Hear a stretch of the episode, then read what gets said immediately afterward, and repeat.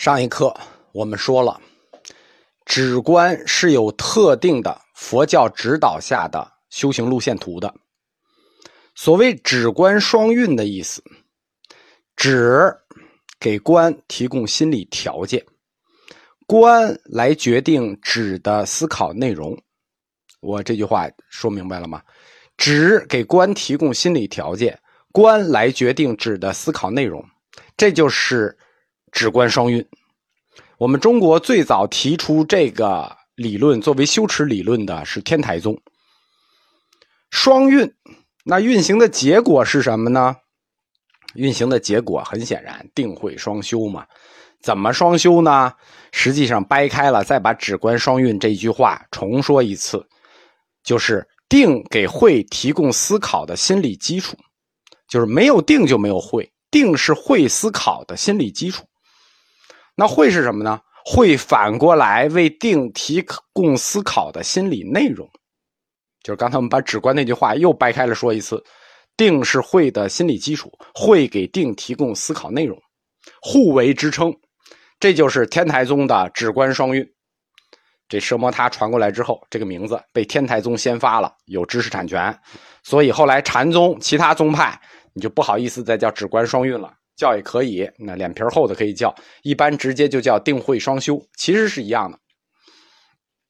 根据定慧双修这个理论，就是定学和慧学双修这个理论，我们就知道为什么有各种禅定的差别了。为什么？因为定有不同啊，定是学海啊，那慧也不同，慧也是学海，定学学海，慧学学海，排列组合，那肯定有不同，对吧？或者定相同会不相同，或者定不同会不同，什么意思？就是定相同的时候，你发的会可能不同；定不同的时候，那发的会也不同。白话说，就是心理基础不一样的，思考内容就不一样，对不对？或者心理基础即使一样，他思考内容也可以不一样。大家懂这话了吗？就是咱俩出门都说去吃好吃的，咱们今天一起去吃好吃的。那但是我们心理基础不一样啊，我觉得好吃的跟你觉得不一样啊，咱俩觉得好吃的能一样吗？这个比喻不是不不不太恰当啊。但是这个罗老师不是说过吗？你们理解我的意思就行了。这就是出现各种禅定的原因。禅定有无数种禅定，就是因为不同的定与不同的会做了配合，但是他们都是在佛教教理指导下的，所以。根据不同禅定的不同的名字，实际就是根据观想的不同的内容，给这些禅定来起名不然这不那么多禅定，你怎么起名啊？那肯定根据你观想的东西来起名嘛，对吧？你观啥就叫啥禅呗。比如说你观白骨，白骨禅，白骨观；你观美女。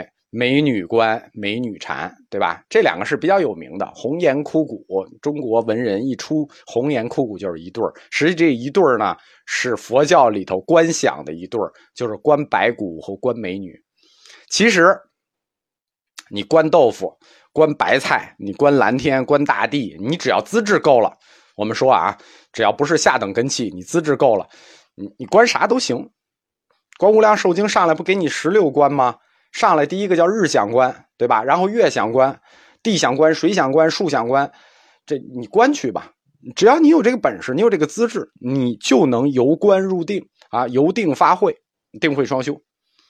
当然了，前提是什么呀？前提得是个静物啊。我们做观想的前提是你观想这个东西是个静物，你不能是个动的、会动的。你观电影那肯定完了。你精神肯定集中不起来，你观的一般都是个静物，那几种观想都是静物。当然也可以，其实那个高手也能观动的啊，你盯着只蚂蚁也行，但是很少很少见这种观，一般都是观静物。定的概念已经这么复杂了，对吧？我们刚才说的都是定的目的，提供观的一个心理基础，进入观的一个前奏。对吧？定的，我们讲了这么复杂的概念，实际讲的都是说它是心理基础，对吧？要定，要定，要定，定完了干什么？才入关，对吧？那定的最终意义是什么呢？定的最终目标和它的，就是说它的终极意义是什么呢？就是为了入关吗？不是的，入关只是它的第一步，它的终极意义很简单，说起来就一个字，啊，就四个字：解脱生死。我们说啊，戒定慧叫三解脱，他们最终的目的都是这四个字：解脱生死，对吧？你看到的只是它的步骤，它的目的就是解脱生死。定，啊，解脱生死这个目标虽然很明确，对吧？你看戒学的目标也是解脱生死，慧学的目标，反正总之道地三学，因为道地道地道地不是对着灭地作为一对因果的吗？那灭的。解脱是什么？肯定是要解脱这个生死嘛。所以说，三学的目的是一致。但是定学的目标虽然很明确，但这个道路你一想就知道，那漫长而又曲折，对吧？就跟慧学似的。你见过谁读书读到解脱生死吗？谁有智慧智慧到解脱生死吗？反正我没见过。定学也一样，它目标明确，但道路漫长，并且曲折。那中间的任务副本还极多。简单的说啊，在通向定的这个终极目标的过程里头，可以想象的是，一定会经历很多阶段。这是第一条，定会有很多阶段，不同阶段的定就是什么四禅，就是常说的四禅八定啊。每个阶段有不同的阶段。第二，在每个阶段里，你还有很多要具体完成的任务，对吧？这就是定学的走向终极的过程。我们可以想象的两个，两个怎么说呢？两个会面对的过程，要面对的理由就是会有很多阶段，每个阶段我们会要完成很多具体任务，所以定学也根据这两个叫什么呢？这两个我们可以想象的问题分为两大类，或者说分为两大体系。我们可以想象到，在定修向最终目标的过程中，第一个碰到的问题是有很多阶段，那么定学就根据这个很多阶段。分类可以根据禅定的很多阶段分类，对吧？你如果给整个定做分类的话，是不是就可以根据阶段做分类？可以。第二个就是我们知道，在通向最终目标的这个禅定过程里头，我们会要完成很多任务，就具体任务。所以第二套分类就是根据要完成具体的任务去分类。因此，定学虽然是学海，我们就根据定学修向最终目标的两个问题。进行了分类，就把两个学海一下分成长江、黄河两条大流，一条根据禅定各个阶段做分类的方式，一条是根据禅定各个阶段要完成的任务目标做分类的方式。两种分类方式，定学的两种分类方式。我们先举一个以禅定理论任务为目标的分类方法，就是说每个阶段要完成什么任务。这个就是《俱舍论》第二十六卷提到的任务，就是修禅定要得到的任务，叫做禅定四得道。就是你在修向最终的生死解脱的时候，你中间会有四个具体任务，叫四得道。得道就是就是有一个罗胖子的那个 A P P 叫得道，就是那个得道。这禅定四得道就是根据禅定的理论任务做的分类方法。哪四种得道呢？第一种得到，叫做未得宪法乐住。我们知道啊，定的最后一个翻译就叫宪法乐住。第一个得到叫未得宪法乐住，第二个得到叫未得圣之戒，第三个得到叫未得分别会，第四个得到叫未正诸漏永尽。这是四个得到，就是在禅定通向生死解脱的最终过程里，我们会完成这四个任务。第一个任务叫做未得宪法乐住，啊，我们说了，宪法乐住就是定的一个一个梵音翻译。什么叫宪法乐住呢？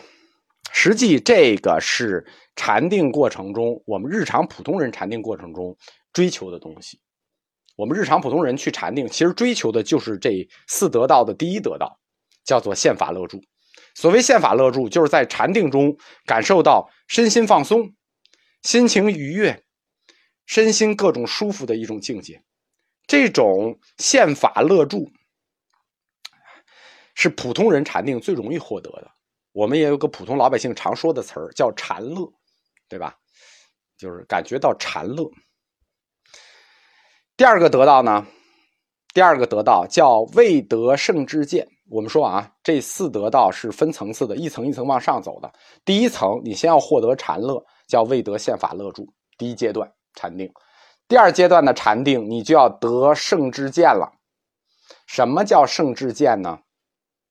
智见，这知道智慧的智；智见，这知道叫做有智慧的见识，其实就是泛指一切这个一切认识，有智慧的认识吧。而圣呢，圣是个形容词，就是更高级的有智慧的认识，胜过智见。但是得圣之见，就是禅定，它的第二个得道叫未得圣之见，就是你禅定是为了得圣之见。你在第一个阶段，你已经得到乐趣了，得到禅乐了，对吧？那你第二个阶段未得圣之见，这里的这个圣之见，我们说了，胜过一切有智慧的见识，这个实际是佛教特指自己的见识。特指自己的观念，对吧？什么是圣之见？佛教的意思就是我的观念是圣之见。那暗含的意思是说什么呢？暗含的是其他的观念都是非智见。这就是禅定通向生死解脱任务的第二个得到。